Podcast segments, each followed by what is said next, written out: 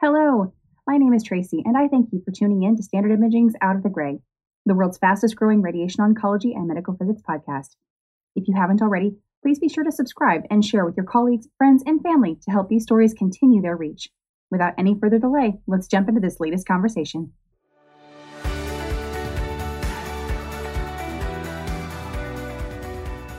Hello, everyone, and welcome back to another episode of Out of the Gray, the podcast where we discuss all things radiation oncology and medical physics. Today, I'm incredibly excited to have with me Matt Goss. Matt, would you like to introduce yourself, please? Yeah, thanks, Tracy. So I'm Matthew Goss. I am a senior medical physicist at Allegheny Health Network in Pittsburgh, Pennsylvania. Thank you so much for taking time out of your day to join myself and our listeners and help us get to know you and, and your work a little bit better. Absolutely to kick things off here, let's go ahead and chat about your entry into medical physics. What did the journey uh, into to where you are now? What did that look like? That's a great question, and I feel like everybody in our field has has their own unique, interesting kind of path that, that led them to where uh, where they are today. So um, for me, I, I was an undergraduate physics major, and I was very interested in doing some something applied wasn't sure what that was going to be. I, I, had been very lucky to do a lot of different kinds of dabbling in, in physics in different fields. I did astrophysics research for a little bit. I did biophysics blood research for the US Army for a while, which was pretty wild. And none of those fit. I'll tell you that the biophysics was a little closer to, to what I was ultimately interested in than, than astrophysics, but it still wasn't quite there. And then my senior year of college, I took an elective and it was the first time they offered medical physics and i i was i fell in love with it. Absolutely. I thought maybe it would have something to do with what i did blood research wise in terms of, of applicable or applied medicine. It really wasn't obviously but i loved it uh, nonetheless and I, I immediately asked the professor how do i make this my career? How do i do this for the rest of my life? And um, at that time this is like 2004 2005 there weren't a whole lot of programs but uh, I kind of heard through the grapevine that Duke University was starting one, and I got lucky enough to go visit their program and get to know some of the uh, people who were starting it. And I got very lucky, and uh, I was able to get into the first year of the program. So I was the first uh, first class to go through the medical physics program at Duke, and I. I had an amazing time there. I, I learned so much both in and outside the classroom. Made some amazing friends I'm still friends with today, professionally and personally and came out of it with with a really uh, you know strong interest in, in, therapy physics, and that's where I uh, landed. An amazing introduction. I certainly appreciate that. Duke is. Uh, I've had the pleasure of working with that institution multiple times over the course of my career, and amazing on on a lot of fronts there. Yeah, I think um, the program has changed a lot and gotten so much bigger and better and, and, renowned and really proud to be the first class to go through that and some of my advisor for instance has become the director. So we're still in touch. Um, I am the president of the Alumni Association for the Medical Physics program, uh, which, you know, when we graduated, there were 16 of us.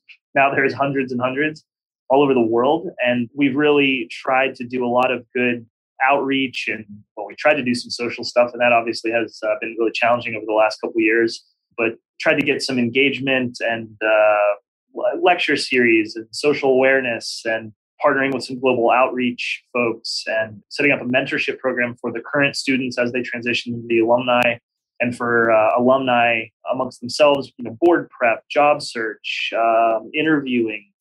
Uh, we really we really pushed uh, this engagement in a way that, that really didn't exist a whole lot before, and I think everybody's been really pleased with it. It's been so nice to be able to kind of reconnect and get get more involved with uh, the institution that that did so so much for my career just it's humbling and it's awesome. I, I just really love it. I really love working with those folks.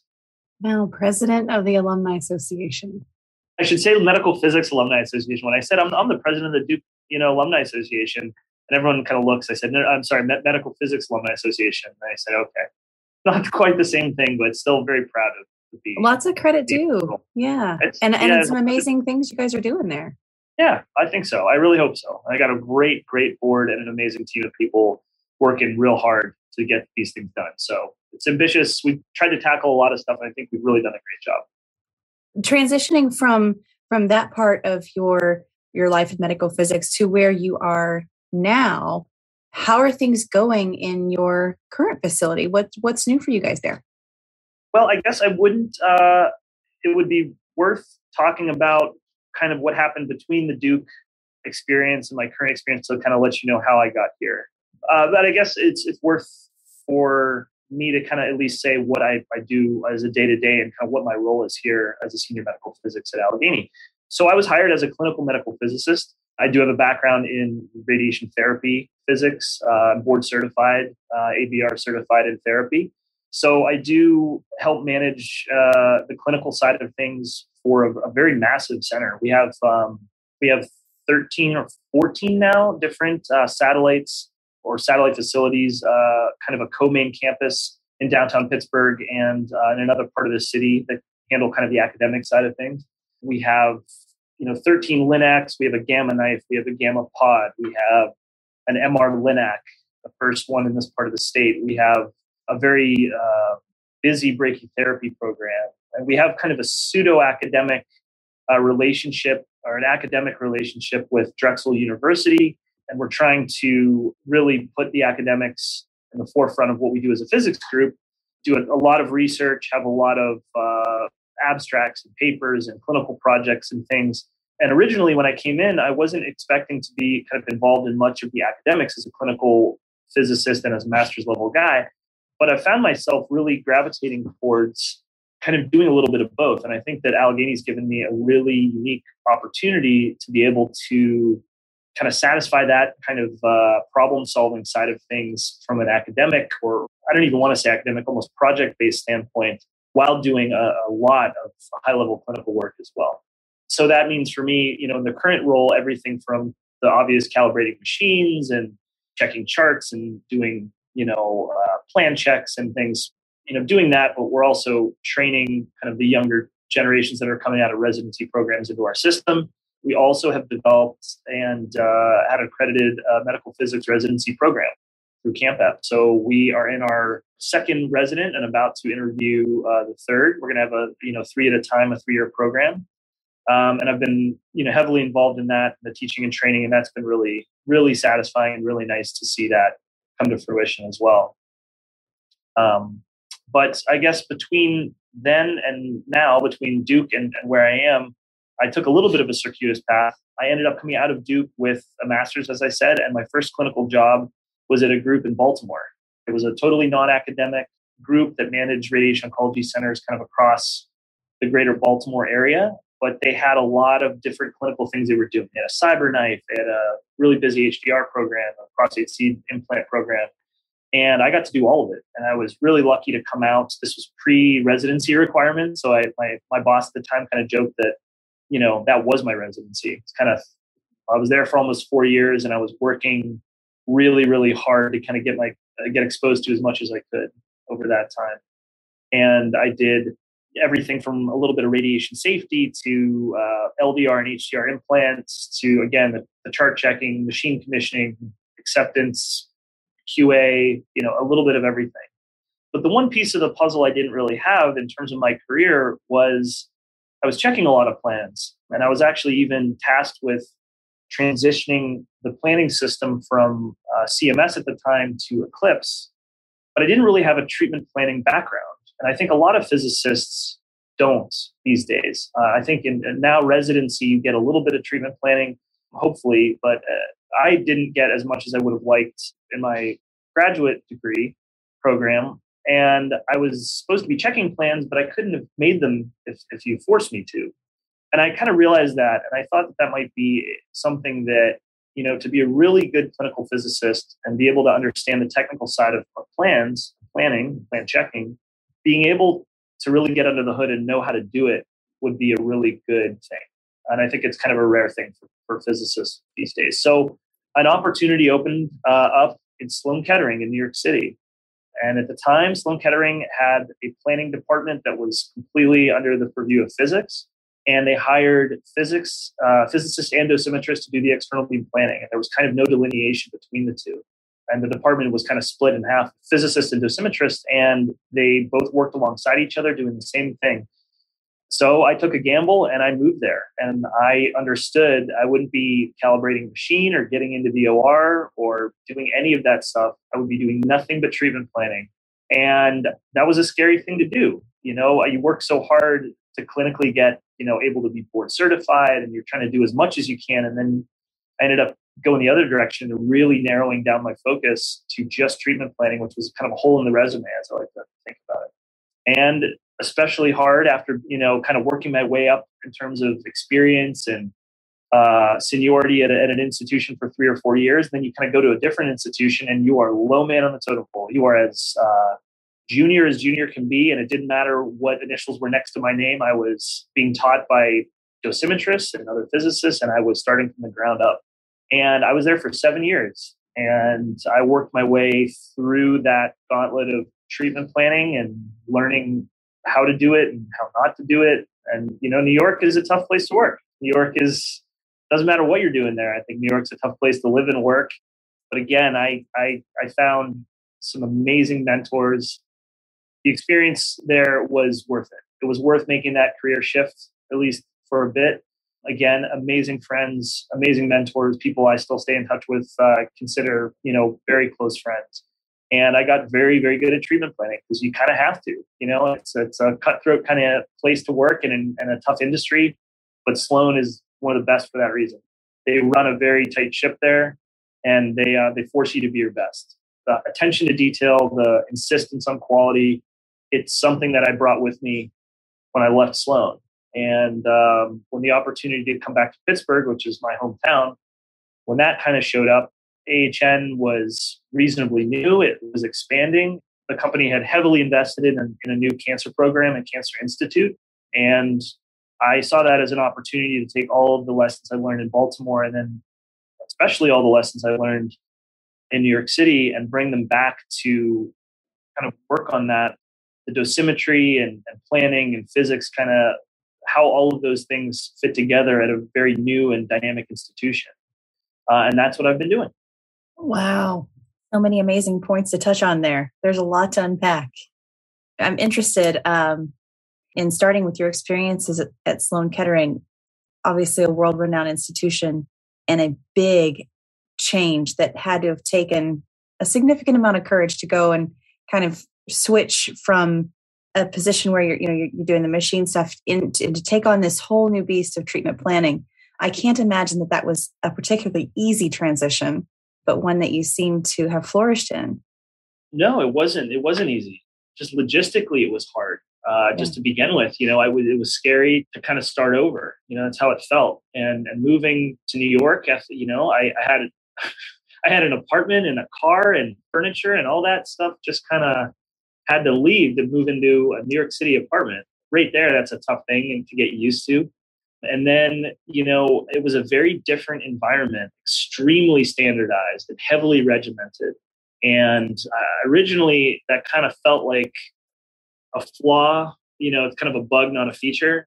And it, it felt overly systematized, and and uh, and there were many layers of I don't want to standardization maybe isn't the right. I mean, it was very standardized, but it was there was protocols and there was ways to do things, and there was you know treatment planning. I always thought had, was uh, it's more of an art than a science, right? So you, you people who did it were really good at it. They they kind of you know they started with something and they did this kind of magical iteration, and and then that you got this beautiful plan out at the end.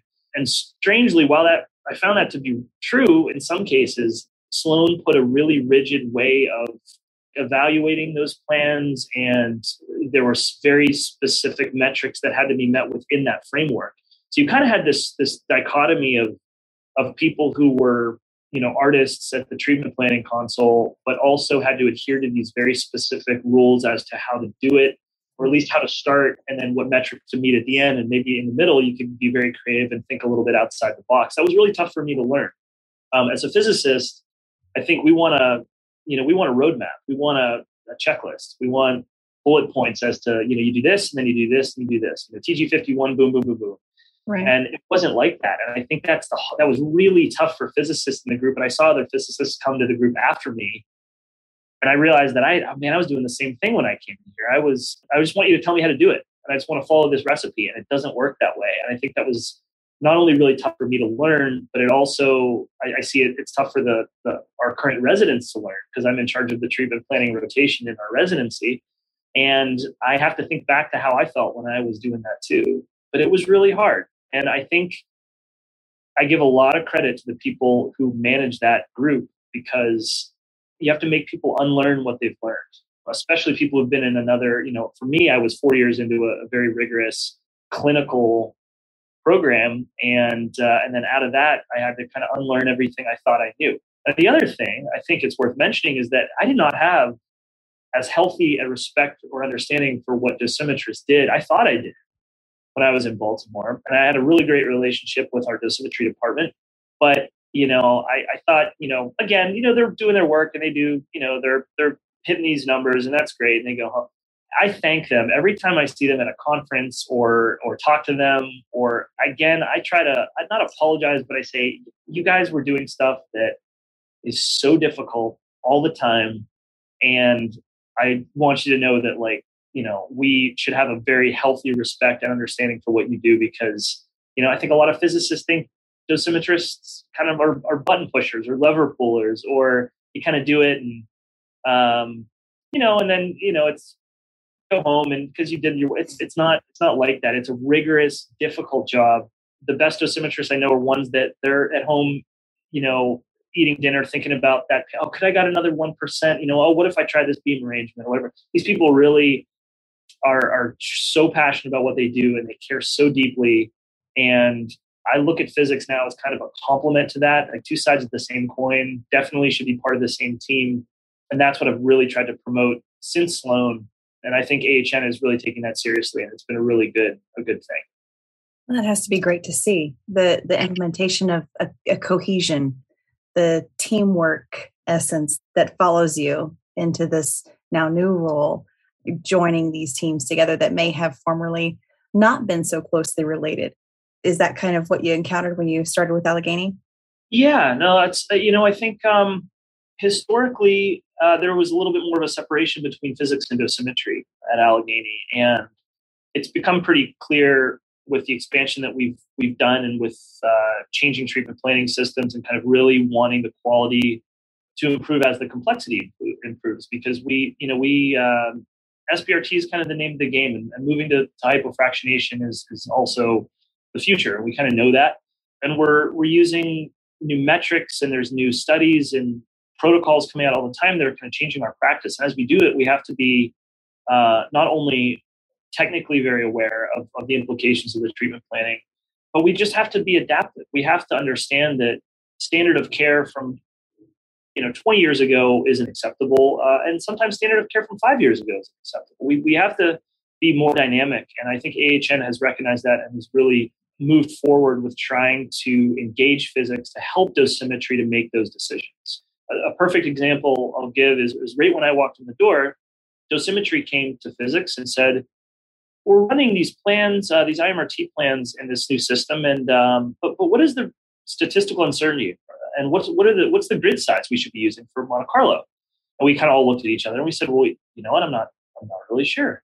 And they said, well, we want some guidance on this. We want physics to engage with us and let us know, technical standpoint, what the best method is and we talked amongst ourselves and then we went to Elekta um, because Elekta is, is, a partner with us we have all Elekta we're completely Elekta site and uh, we have a wonderful relationship with that group uh, and Elekta said you know what well there's a white paper here but your group might find it to be a little bit different because you have so many different uh, you know you're, you're doing different kinds of plans and you have your network set up a little bit different so we don't really know. Maybe, you know, this might be something to look into. So my group and I crafted a, a project and we did some very rigorous testing. We came up with a, a, solution that we were really comfortable with. And we gave that to dosimetry and they implemented it, and that's the standard. And the most interesting part is that Elekta was so impressed with this that they decided to write this up with us as a white paper. And now they give this internally to their group to recommend to other customers. So this is a perfect example, I think, of, of how physics and dosimetry, that was kind of my first foray into physics and dosimetry, really working together to tackle not an esoteric research related problem, but a very applied, needs to be known right now, clinical problem that needed to be solved to make our process and our quality, you know, as good as it could be. And we've done dozens and dozens of those since. And that is kind of that sweet spot. As I said, the synergy is, is exactly where I love to be. It's right in the middle of that. I love to be that person and um, you know, I really try to make, I try to blur the line a little bit more between physics and dosimetry because, you know, as physicists, we might not know that those questions are even out there unless dosimetry tells us. So we've really developed a great relationship between the two groups to try to solve some of these these clinical problems and kind of again make uh, make things a little bit more standardized, which for such a big group, and also just constantly be improving our quality of care. Sounds like an amazing effort there, and like a dream, like a really a really nice place to work. I um, certainly um, hope so. I've been very lucky that uh, I've been given a little bit of leeway to kind of use the experience, albeit kind of a unique experience, uh, being a treatment planning physicist for a while. You know, I think that AHN recognized that I might be able to fit a, into a role that might be really useful, and I hope I have. Absolutely, it's got to be nice to watch that growth and the transition from compartmentalization, sil- almost being siloed, into now being kind of sharing a desk that's a really good point. Um, and using the word silo is, is, is, I think, really telling because I think the danger of a group uh, as large as ours, with you know 13, 14 sites all over Western Pennsylvania, one in Ohio, far north is Erie, as far south as kind of an hour south of the city.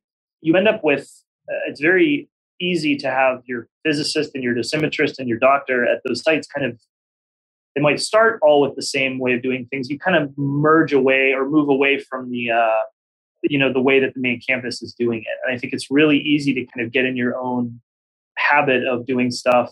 And it's really been my interest and, and my passion to kind of make sure that everybody across that network, from the physics side of, of, of things, and also from planning, is kind of adhering to a, a, set of standards and constantly going back to those when there's a question instead of developing their own way, the kind of silo mentality of doing things because you're geographically separated by so so far a distance. And that's been really challenging as well. But it's also been really rewarding to see, you know, the person up in Erie is doing the same thing as the person down south of Pittsburgh. It's, you know, you know that you're on the right track when I can check a plan from one site to another site. I know that everybody's using the same grid size or you know the same starting point for an IMRT plan or something like that. It's been um, it's made our our system better, no doubt. Absolutely. For those listeners who may be in a situation where they're struggling to find this level of teamwork, this level of cohesion, what advice might you have for a group looking to strengthen their the bonds between the offices or um, improve uh, standardization and cohesiveness between sites in, in, in a chain event? Well, so I this isn't the first time I've been asked this. I, I um, you know, some of these clinical projects that I've worked on that kind of cross the line between physics and, and dosimetry, I've been lucky enough to be able to present as an abstract or a paper or or give a talk at AAMD or at Astro or at the maybe Elekta users meeting. And every time I do, especially when I talk to AAMD folks, I get a group of people coming up to me afterwards saying, it's so nice to see a physicist here. And it's so nice to hear a physicist saying these things about dosimetrists. Oftentimes, it's a very fraught relationship and it's a very, uh, it can be very combative. What we do exists on a continuum of care. And I think everybody from the front desk person who checks the, the patient in, all the way through sim and therapy and doctor consult and visit, you know, all of those pieces of the, the chain are important, critical, and the communication and the cohesion among, between those those departments is also critical. If you have one kind of weak link in the chain, uh, it's not efficient, and it's it's it's not going to be the best for the patient, right? And again, we have to come back to kind of thinking we're in this for the patient. That's that should be the number one thing that we're focused on is patient care. And you know, I think a lot of times that relationship is already starts off kind of rough, and then you know people don't know how to communicate with each other without uh, ruffling feathers and things. So people often ask me that, you know, what what do we do to get this relationship back on track or, or this this partnership? And I think you kind of need an advocate from both sides. You know, it's not going to work if you have a dosimetrist or a group uh, of planners that are really kind of beating on the door of physics, saying, "Listen, we need some technical help," or "We're interested in, in collaborating," and having physics not interested you kind of need somebody on both ends saying, you know, recognizing that there's a need. And if you don't think there's a need, I'll just be the first to say you're wrong. Like that you need it, it's it's absolutely critical in any clinical environment to have that that collaborative effort. So even if you're not doing, you know, maybe you're not doing research and maybe you don't have clinical problems to solve or clinical projects to work on, you still need to have a really good open channel communication and buy-in from both sides. And I would be the first advocate, you know, if you're interested in having that uh, as a physicist, I would be that advocate for your group and I would go and talk to chief, a chief dosimetrist or a senior dosimetrist and say, listen, like, what do we, what can we do to kind of strengthen this bond? What can we do to kind of collaborate? And maybe, maybe the best way to go about it is find a clinical project or something that people have been thinking about answering for years. You know, oh, I don't know. A good example would be like, we're thinking about doing motion management. What role does a dosimetrist play in, in 4D and what role does a physicist play? Maybe we can tackle that thing together. And you'd be surprised how engaged people become. And people who said, I, I'm not a research person. I don't, I don't want to do research. I've never done it. And if you kind of frame it as, I don't even like using the word among my planners. Uh, I like to say clinical project because I feel like research has a connotation that, that might turn some people off. You know, if you can sell it as a physicist, if you can explain it as we're working towards the same goal and ultimately we can find something that's going to make your practice better and easier especially when it comes to time savings. If I can show a dosimetrist, like for instance, this clinical project, this grid size statistical uncertainty, we showed that they could do the same quality of work in less time. That's a win win. And that's people's eyes lit up. And now all of a sudden they were very bought into this idea of collaborating with physics because they found out that physics isn't just asking them to replan something because they want an extra percent on the cord where the fraught relationship comes from, right? That kind of exchange. Yeah. But if you can prove to them that you're doing something to help their practice to make their lives easier and more efficient. They have family and friends and, and, lives outside of work. You know, we have to respect that too. Those are the kind of comments I get when I when I speak from a physics perspective in a dosimetry meeting. Is they come up and say, "My physicist doesn't understand what I do, and they don't care that I have to stay late. They get to go home and I have to rerun the plan because they want it a little bit cooler." if you're telling me that we're going to work together to make my practice better and make my life easier and make things more efficient, I'm on board. Let's do it. And and that's where I've really found that the best success is kind of showing mutual benefit. Saying, listen, it's going to help physics because we're going to be standardized, but it's really going to help dosimetry because we're going to make, you know, you're going to be able to do plan easier in, in less time and maybe be less stressed about it. That's the best advice I could give. Sound high quality advice for sure I think anybody listening who has questions about how to improve relationships within interdepartmentally, uh, as, as much as, you know, even in my brain, there's still two separate entities, but they're becoming one. And anyone who's seeking uh, improvement to that bond will find that advice extremely helpful. Yeah, I'm, I'm very happy to give it. And something that I've, my, as I said, my career has kind of taken interesting turns and I, have really found myself as an advocate for that. And I didn't, mm-hmm. I wasn't expecting that coming out of New York, but seeing that there's so much more work to be done in that improvement at, at every institution, I, I've really become an advocate kind of for treatment planning within physics and vice versa. And I think another piece of advice that I that would probably help that along would be come to the table with an open attitude. It's easy, I think, for, and I get in trouble talking about this in front of physicists, but when I talk about this this way in front of dosimetrists, I get a lot of smiles and a lot of, uh, a lot of engagement because I think physicists tend to, you know, we get very focused. We, we don't see the forest through the trees kind of thing. When I say that in a dosimetry meeting, everybody says, yes, no, exactly. I, that's what my physicist and I always like to, to start off with a little bit of humor and kind of be a little self-deprecating which goes a long way, I think, as a physicist. And I say, you know, what I what I thought dosimetrists did, I put up a slide of someone like pushing a button,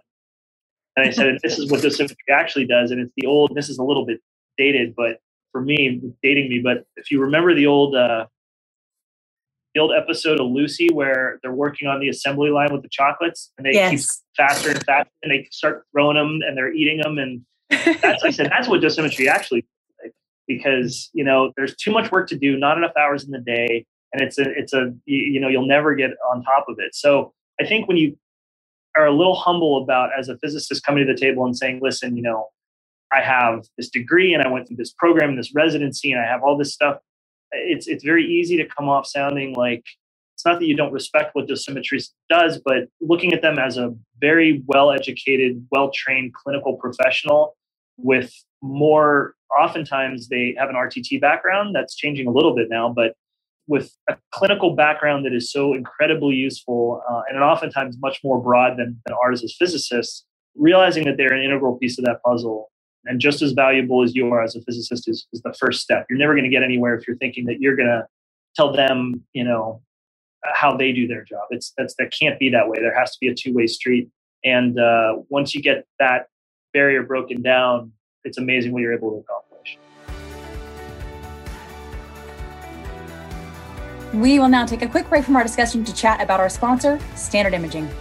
With 31 years of dedication to good physics, we are here to help meet medical physics QA requirements accurately, safely, and efficiently. Our teams are looking forward to helping you select the best tools for the job and are only a click away at www.standardimaging.com. You'll find information about our comprehensive total QA solutions, find access to high quality customer care, support, and your regional account manager. We look forward to working with you in developing your program. Please feel free to reach out anytime.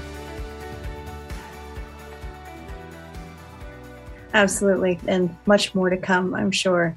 Um, spreading the the good news there on managing interoffice relations. I know it's important. I know you can you can see. Um, I've had the, I've had the pleasure of working with clinics around the world, and you can see from the doors almost of every clinic what's happening. You get a good idea just based on your initial interactions, and then it's pretty clear when you find teams that do have that level of cohesion and that teamwork mentality, as opposed to teams where there's room for improvement. Absolutely the most successful clinics I've visited and, and, worked for and been a part of are ones that take physics and dosimetry on an equal footing. You know, dosimetry tends to be a little bit overlooked sometimes, and they tend to get fewer resources and they're kind of held, I hate to say this, but held to a lower standard. And when you hold a group or even a person to a lower standard, they're going to end up operating down to that standard. Prior groups I've worked with have made the dosimetrist or, or the therapist, the floor therapist, be reading every new task group that came out or every new research paper and present to their colleagues. And they were not asked to, but they were required to go to meetings and present and be a part of, you know, even peripherally part of research projects. And there's a lot of hemming and hawing, and a lot of people don't want to do that. But I'll be very honest, those were the best groups I worked with because they were taking themselves more seriously. And when you show as as administration, when you're showing that group that they matter, by holding them to a higher standard, you kind of grow into that role, right? And you you I have seen groups kind of pick themselves up and kind of raise the bar amongst themselves, and it's better for everybody. It's it ends up, of course, translating to better patient care, but the relationship between the groups is better. The collaboration is more healthy. So I think uh, that's another thing I've really tried to advocate for is kind of, you know, everybody in this continuum is of, of an equal importance and uh, and everybody needs to be held to you know let's raise that bar. Let's get everybody held to a little bit of a higher standard and it's again amazing what a little bit of that advocacy can accomplish. I like that word that word advocacy. It's really impressive and amazing to see teams advocate for one another. Like what i'm hearing from your from your experience there is this kind of interdepartmental advocacy. One you know the right hand helping the left instead of fingers pointing at each other. Great way of putting it. And i think it's all too common to, to have the latter. And uh, you know that's why when i do go and speak at AAMD or at dosimetry groups or uh, programs throughout the country or something I, I, get a lot of puzzled looks as to why a physicist is even there. And then when i start to explain that i'm on their side you know and i, I kind of lived their life for a number of years at a really rigorous institution it's kind of a light bulb moment. They say, "Why, you know, why are, my physicists not advocating for me? I got, we got to get that conversation started." So that's something, you know, I if if I make that the focus of the last half of my career, I would be really proud of that. And I think um, I love working with groups that want to nurture that relationship and get to a better cohesive place and move away from that finger pointing, as you said. Well, to, to uh, switch gears just slightly here, when we were discussing a moment ago your implementation of, of, these this group dynamic you had mentioned how it affected standardization and how working with the dosimetry team it not only makes their, their makes the standardization happen but also makes their lives easier. What has standardizing a large chain with this very dynamic group of people? What does that look like for you? What how is that going? That's a really good question because you know I think it's easy as a ten thousand foot view. You know, we can say these these things, and I can say how interested I am in this cooperation and whatever. But that's very uh, when you get down into the details of how to implement that, things get really messy, or they can very quickly. So when I walked in the door at AHN, I brought a lot of the good and a lot of the bad kind of baggage from Sloan. But I was really lucky in that the administrators at AHN gave me a little bit of a clean slate, carte blanche kind of thing to investigate what we could use from the Sloan model and what we could jettison from the Sloan model. Sloan and AHN are not the same place, they're not the same kind of place. So we could pick and choose the stuff that worked and ideas that Sloan provided, and we could decide to not adapt or adopt things that maybe wouldn't work for our institution.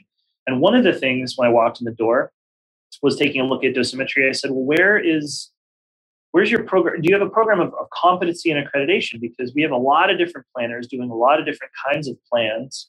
And some are new and some have been in the system for a long time. And some are, you know, we want to be doing SBRT at the satellites, but we're not really ready for it. We have, you know, ablative pancreatic and we have liver SBRT and we have motion management here. And, you know, is, is everybody able to plan that? Or, and if so, who do you just, how do you decide who plans what? And we got kind of a mixed you know well we're kind of working on that but we don't really know how to implement it. I said okay well we'll take this will be something we can take a look at how sloan did it and we'll we'll see what we can do. So that's the first thing i did is i started kind of a rigorous credentialing and competency program and that involved again you're having hard conversations. Uh, me walking in the door and telling a senior dosimetrist who's been in our system for 25 years and was a therapist before that telling them that they need to prove to me they know how to do what they're doing was a really tough conversation to have. And again, the only way I was able to do it was to show buy-in, show that I wanted to make their lives easier ultimately, show that I was coming from a place of kind of mutual respect and understanding. I did, I, you know, I did that job and I was put through the wringer and also kind of prove that administration really wanted this and needed this. Uh, actually, one of the accreditation bodies that we work with that came through asked for this exact thing. So we said, "Oh, we're working on it." We had it, and that so kind of showing that that was just not something I wanted to do, but that was now standard of care. We we kind of had to do it. So uh, we implemented that, and it took like a year and a half or two years to get all these planners. Uh, you know, it's like, well, you've you've done X amount of tangent breast on your own. Um, you know, we're going to have it reviewed by a senior person, and then we're going to go back to the table and discuss it. Now you're signed off on this. Now you get to teach the next person.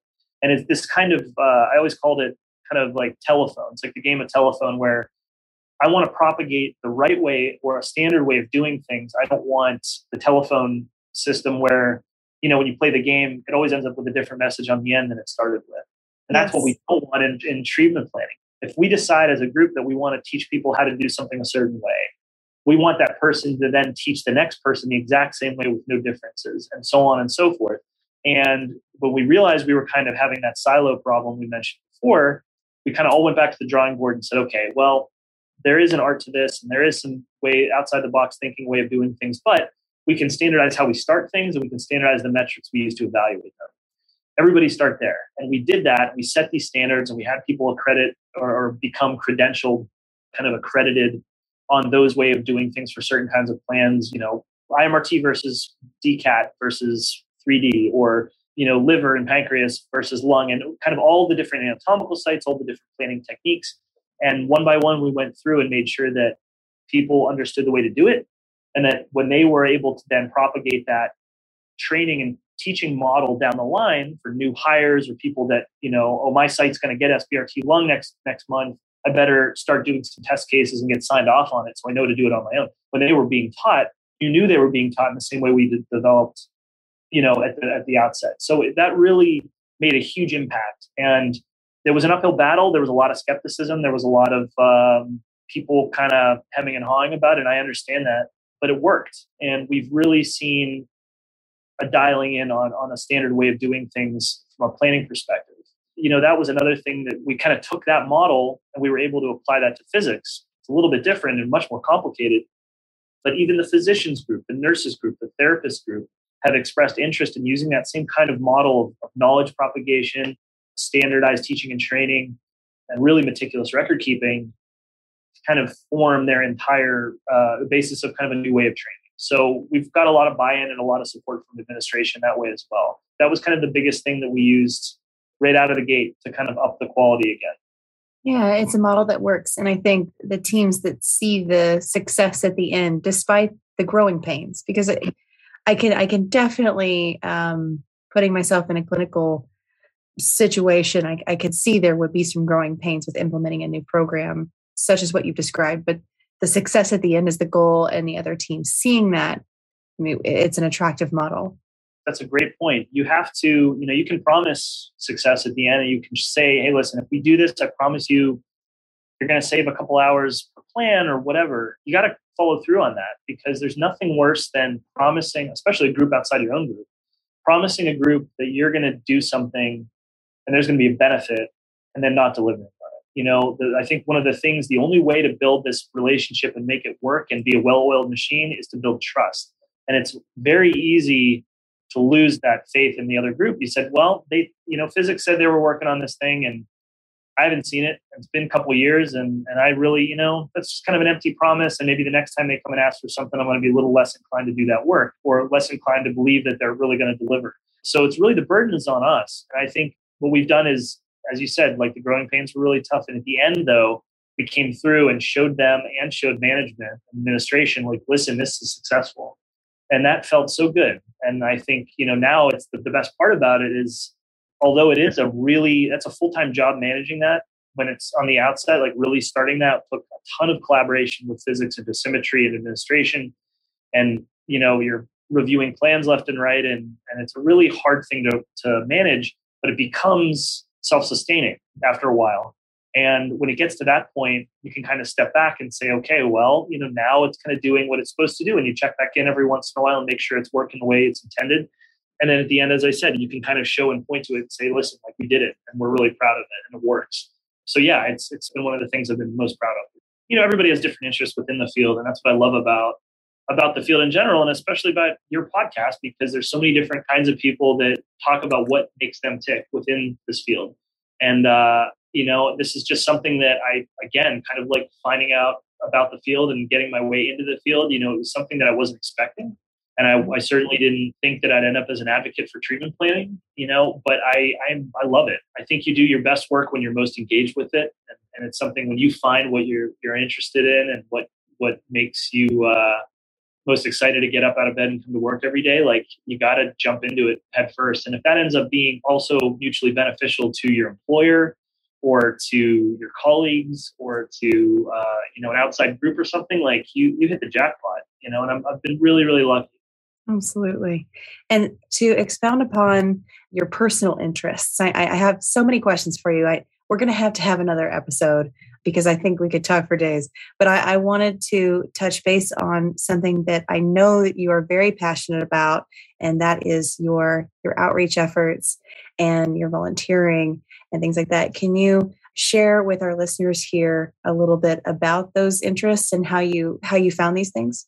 Yeah, absolutely. And, and you're right. That's something. It's another thing I'm I'm very very very proud of. And uh, you know, a lot of these things in in my career and in, in my you know personal life i kind of don't there's a blurred line there and i don't think that's a bad thing um, you know this this you know interest in treat, treatment planning kind of allowed me to uh, explore some, some, really amazing options with with uh, clinical projects. And our partnership with Elekta they were super supportive of me giving some talks on some of these things. And, and all of this led to my involvement with specifically radiating hope. And radiating hope is a nonprofit that i've been working with for a number of years now that does unbelievable work. Um, they're an incredible group that was founded by radiation oncologists and, and physicists.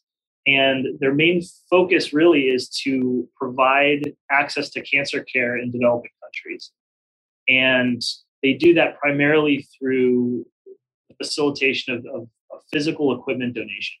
Uh, but they do so, so much more. And I, I have been lucky enough to, to do some project work with them and I've thrown myself into working with them so much that they asked me to, to sit on the board of trustees.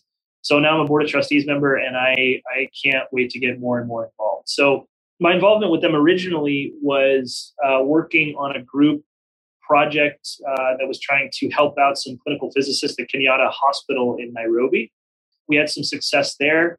and and then I ended up switching gears a little bit and was uh, asked to to maybe help uh, a project that was ongoing in Bolivia, in La Paz, Bolivia, and I guess I should back up and, and say one of the the main interests of the founder of Radiating Hope is high alpine mountain climbing, and I know that this this sounds completely out of left field and has nothing to do with medical physics. But one, I myself I, I do the same thing. I really like climbing. I've climbed for a number of years.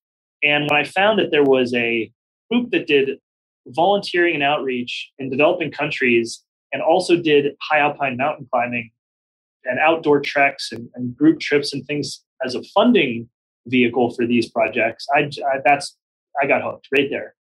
So what Radiating Hope does is, as I said, they they basically they work to, uh, or I guess I should say, we work to facilitate donations from clinics. For instance, um, there's a clinic that is upgrading a machine. Radiating Hope will work to take possession of the machine and send it somewhere to get installed and to start treating patients. The one statistic that keeps popping up for me is that the World Health Organization, some other international bodies have said that, that for every 100,000 or 200,000 people in the world, there should be access to one megavoltage or radiation oncology machine. And in most of the world, that is just vastly underrepresented. We just, it isn't there. Um, you know, there is, uh, when we started work on the Kenyatta project, there were two linear accelerators for the whole country, and one was broken. You know, it was uh, something that there is such, you know, we, we work in a, uh, in a field that I think it's very oftentimes easy to overlook the fact that people desperately need the care and just truly can't get access to it that's so that's easy to forget about and when i you know work with with these groups it, it kind of urges me to to keep getting more involved and really push push some of these uh these projects. So the uh radiating hope itself started a number of years ago i've been operating for almost 10 years now and it has they started by donating an hdr machine in in kathmandu. They did some some hikes to everest base camp in the in the interim uh, in the last couple of years, and they've you know they have group group trips and people sign up and you go out and do some hiking and some climbing and and part of that that money those proceeds go back to that institution in that area that you did the, the climbing in, which was such a wonderful model that I'd never heard. I was so interested in it. So they started in Nepal and has since uh, donated different equipment to Panama, Senegal, Ethiopia, Guatemala, Tanzania, Honduras. And as I said, we're working on this group in Bolivia or this this project in Bolivia. But they've started doing treks to Kilimanjaro. They put in uh, they go to Kilimanjaro every year. They work very closely with a uh, hospital in Tanzania. There, they've gone you know Machu Picchu and treks in South America, and it's just been this this wonderful model where we've seen so many people who normally one wouldn't get involved in kind of volunteerism anyway, or two have no experience or interest in kind of getting outdoors and doing some hiking and climbing especially ones like kilimanjaro is, is a it can be a really you know difficult hike. That's not that's not a technical climb per se but it's um you know it's 19400 feet. It's a, it's a serious serious climb and people um who normally wouldn't maybe have been interested in that we've seen people sign up for it and fall in love with the sport and fall in love with volunteering and being able to kind of show what they're able to do in these clinics and get access to cancer care for people that have never had it before is unbelievable. It's mind blowing. So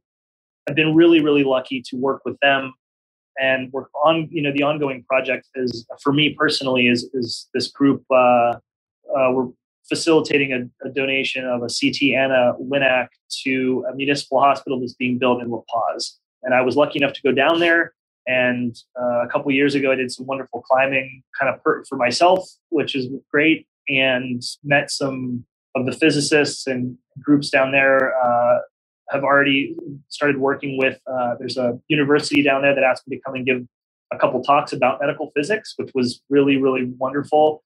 And they have decided they want to start a medical physics program which Radiating Hope is jumping right into because this can be another wonderful win win situation where we can help them through teaching and training and through you know best practice development things we can help them educate the next generation of, of physicists that then can then go and help maintain the clinic and develop a residency or teaching and training program at the municipal hospital that we're working to refurbish.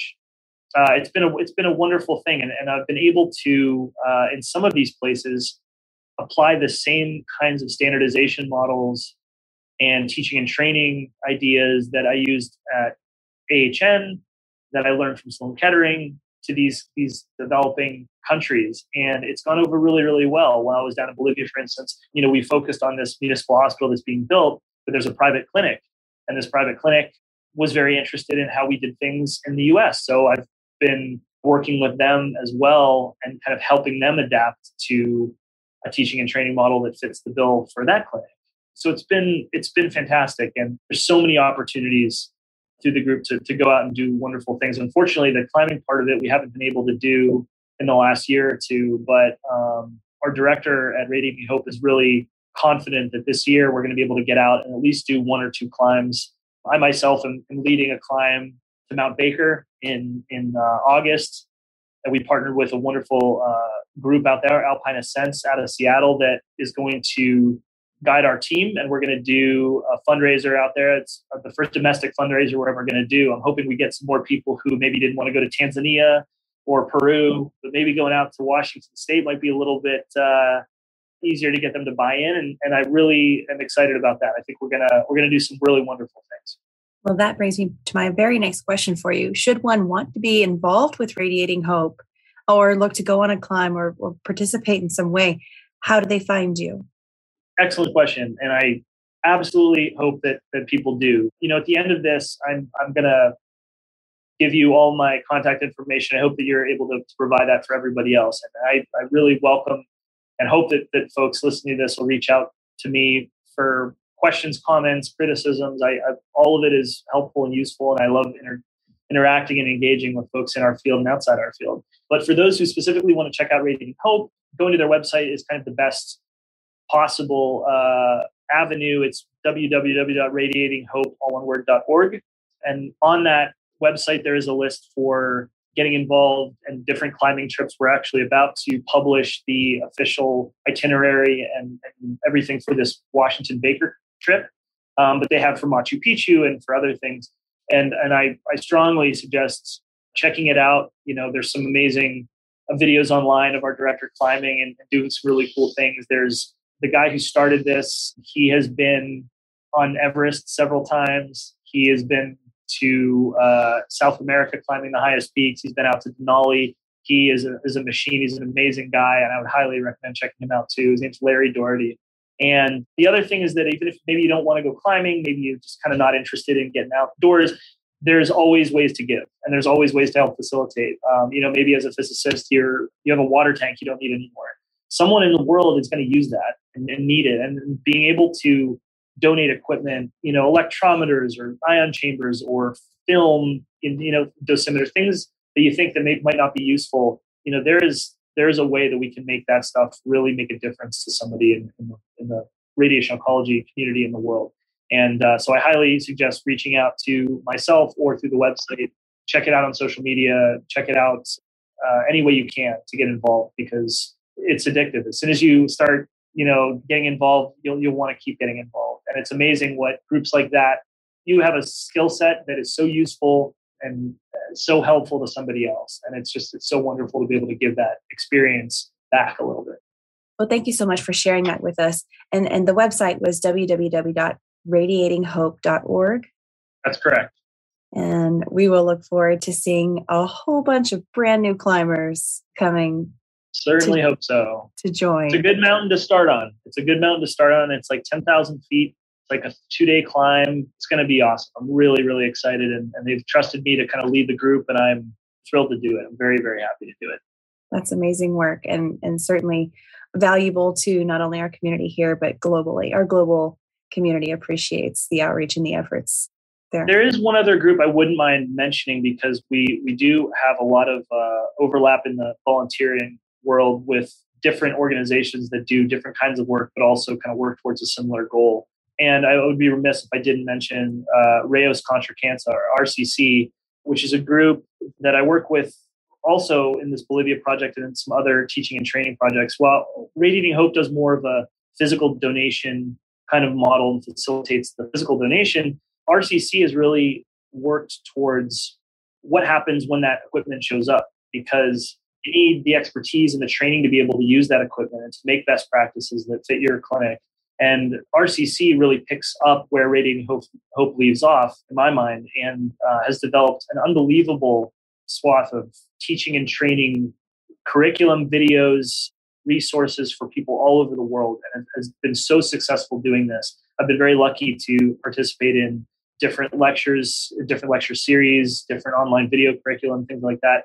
And and that group is doing an amazing job. Uh, and I think that it shows kind of what success you can have when you have kind of a two pronged approach where you have the physical donation, and that's important as well, but you also have this really well crafted, well thought out training model that that is allows people to go on site to train, allows people to follow up, allows people to always have a resource. Um, they've been instrumental in working with this private clinic in Bolivia as well, and is is going to be, uh, I'm hoping, very instrumental in getting the municipal hospital in La Paz kind of up off the ground and having somebody go down there physically, you know, a couple times a year, and a team that's working with the group on the ground there. It's been collaborative. It's been amazing, and I can't say enough good good stuff about that group either.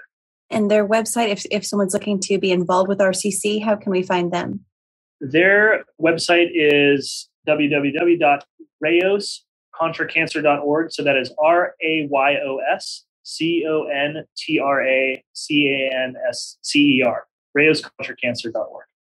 And I will be sure to put links to all of these things and your contact information in the show notes uh, for this podcast. So if, if anyone out there listening would like to follow up and check some of these things out, check the description for the show for that information.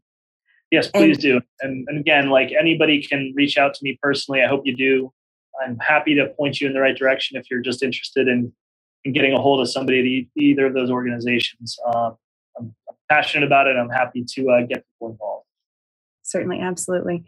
Well, Matthew, I certainly appreciate you taking time to come and share your introduction to radiation oncology and all the wonderful work you're doing in communications and now also the volunteering and the outreach programs that you're a part of. I, I certainly appreciate you taking time to share those amazing resources with myself and my listeners. Uh, I'm I'm absolutely happy to do it. I'm really thankful that uh, that you asked me to be on, and I'm I'm uh, happy. Hopefully, we can do it again. I'm really looking forward to uh, you know always have more to say. I guess. I, and I have so many more questions for you. Uh, so much, so many more topics to cover, and we will definitely have you back on the show very soon to cover those remaining topics. But again, amazing information that you've shared today, and, and we're ever so grateful. Thank you very much. I'm happy Thank to you. do it. Folks, if you're still listening, please do click that subscribe button. Share this with your friends, families, colleagues. This is how these messages continue their reach. Uh, we certainly appreciate you taking your time to hang out with us today and, and hear Matthew Gauss's story. Uh, we look forward to seeing you next time. Thank you so much. Have a wonderful day.